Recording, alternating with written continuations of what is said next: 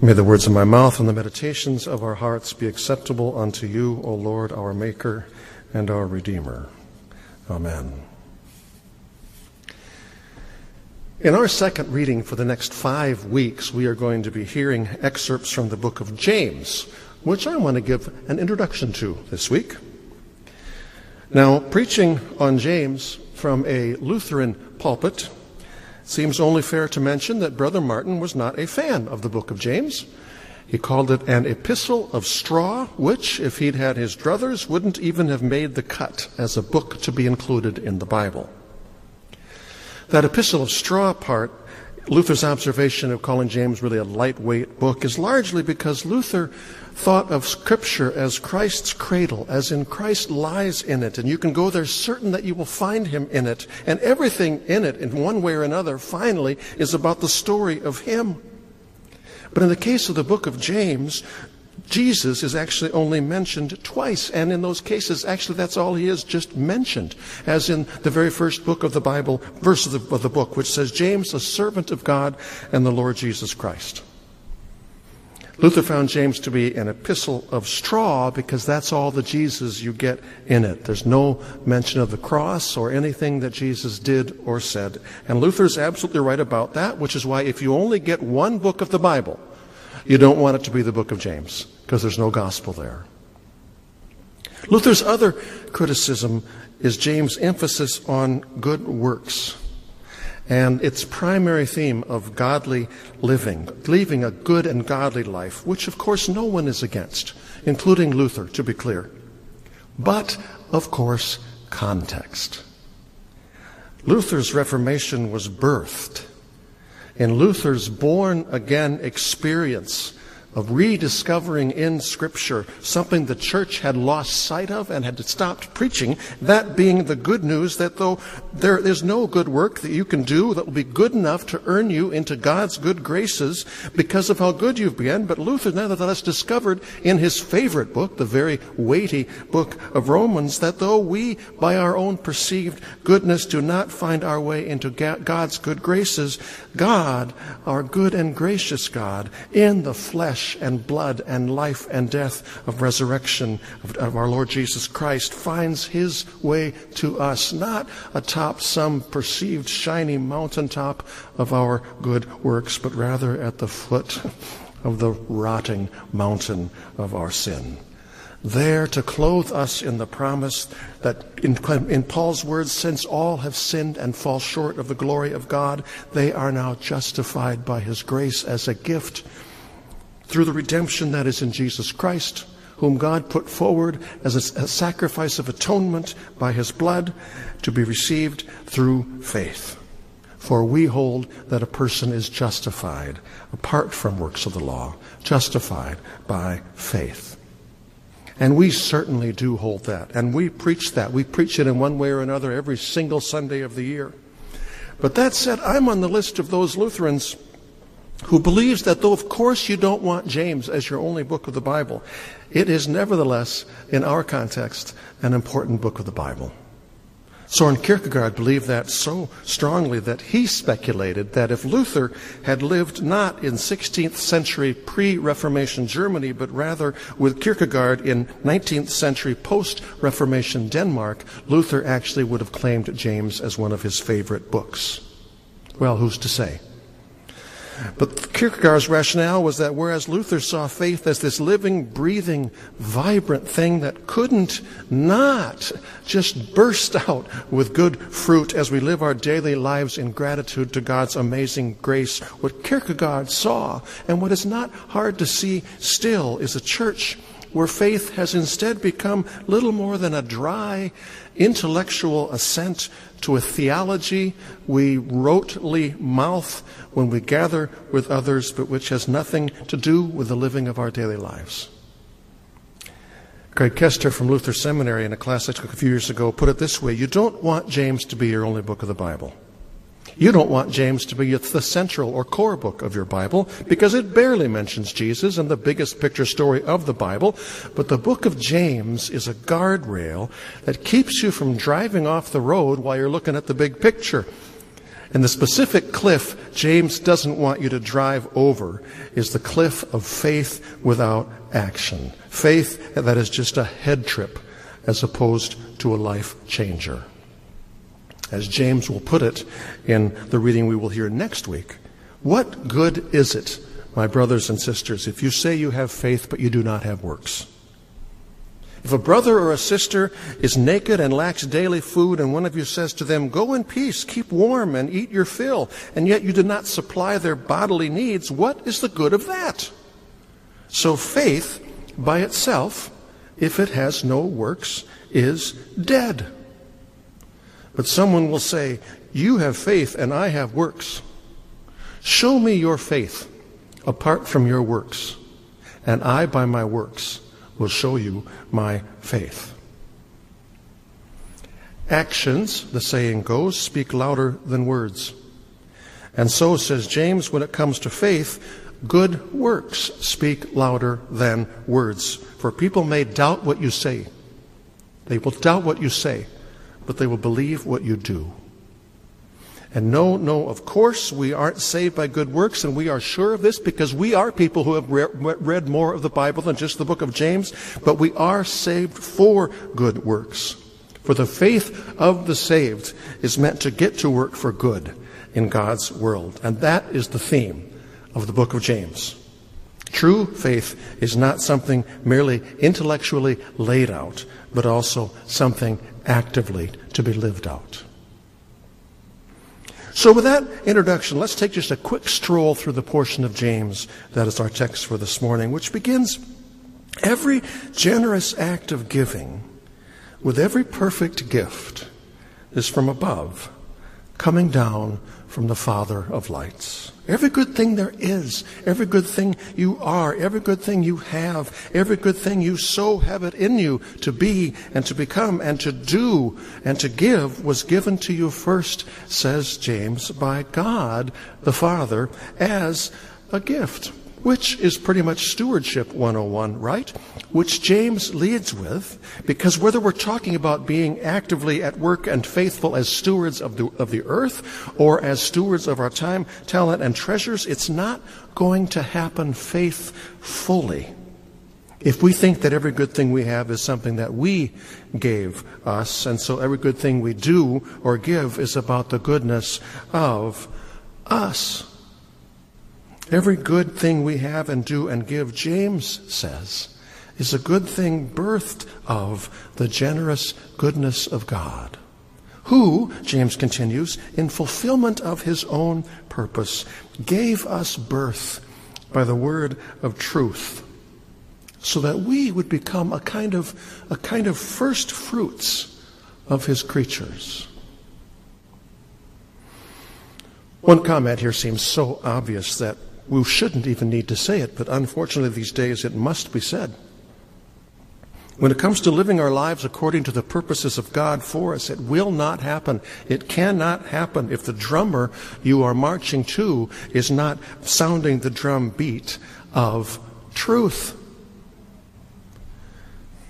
In fact, given the number of people posting things these days, Bible, believing people who say the things they do on their social media platforms these days, I think I need to say it again. When it comes to living our lives according to the purposes of God for us, it will not happen if the drummer you are marching to is not sounding the drum beat of truth. And when birthed by the word of truth, we then live according to the honest to God truth, says James, we become a kind of first fruits of God's creatures. Meaning, I think, among other things perhaps, but meaning something like this, I think.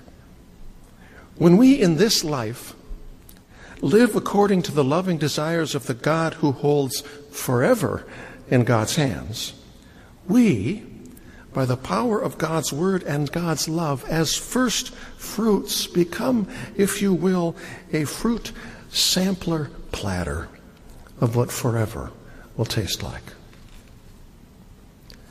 James continues, You must understand this, my beloved. Let everyone be quick to listen, slow to speak, slow to anger, for your anger does not produce God's righteousness. Therefore, rid yourselves of all sordidness and rank growth of wickedness, and welcome with meekness the implanted word that has the power to save your souls. Ah, meekness. So often, too often, the good works of the religious are offered to the world wrapped in the pride of those who count themselves better than others. The good works James counsels believers toward, on the other hand, are born not of pride, but of humility. Because, why? Because, among other things, with James, we remember all that is good isn't from me, but from God who, isn't this something, sees it fit to accomplish some of God's purposes in God's world through even me and through you too. Humility, of course, not pride, is required if one is, as James counsels, to be quick to listen, slow to speak, slow to anger, for anger James says, does not produce God's righteousness. Now, to be clear, there is, of course, according to the example of Jesus, such a thing as righteous anger, which does produce holy fruit. But can we agree that most, most, most of what we do and say and text and tweet and post when we are angry, time and again proves quickly not to be righteous, but to be regrettable? James continues, and as he does, he sounds the very first clear refrain of what I told you is his book's main theme be doers of the word, and not merely hearers who deceive themselves. For if any are hearers of the word and not doers, they are like those who look at themselves in a mirror, for they look at themselves and on going away immediately forget what they were like. But those who look into the perfect law, the law of liberty, and persevere, being not hearers who forget, but doers who act. They will be blessed in their doing. I like that image of God's perfect law as a mirror in which we see ourselves reflected. And when we do, we do see good things that God does want us to do, which is a good thing. Although, of course, God's law being perfect, and in my case, anyway, Roger being Roger, I see too in the holy reflection of God's perfect law my imperfection, my flaws, my weakness, my sin. Which, as it turns out, because we do know more of the Bible than just the book of James, is also a good thing. For being aware of my sin, my flaws, my weakness is not only a great fertilizer for humility, but it is also great soil in which to kneel once again in confession, and thus to know once again God's grace, and thus to rise once again anew and forgiven, to strive once again in the direction of who God's Word and God's Spirit are calling and empowering and blessing and gifting me to be and to do. Our passage from today from James concludes If any of you think they are religious and do not bridle their tongues, but deceive their hearts, their religion is worthless. Religion that is pure and undefiled before God the Father is this to care for orphans and widows in their distress, and to keep oneself unstained by the world. Those two seemingly unrelated admonitions the one about bridling our tongues, and the other about helping the most vulnerable rather than being like the world, which ignores and basically tramples and abuses the most vulnerable. Those are actually two versions of what are two main sub themes we will hear again and again as we read through the book of James in the coming month. Those being the themes, the main theme being the theme of faith in action, faith that works. Faith doesn't just sit on its hand, but gets to work in God's world. What both of those admonitions have in common, of course, they are both done in obedience to God, but they're also both done in regard to the neighbor.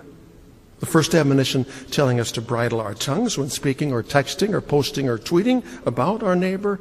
And the second telling us in concrete ways to come to the aid of our neighbors who are the most vulnerable and in need among us. It's interesting, I think.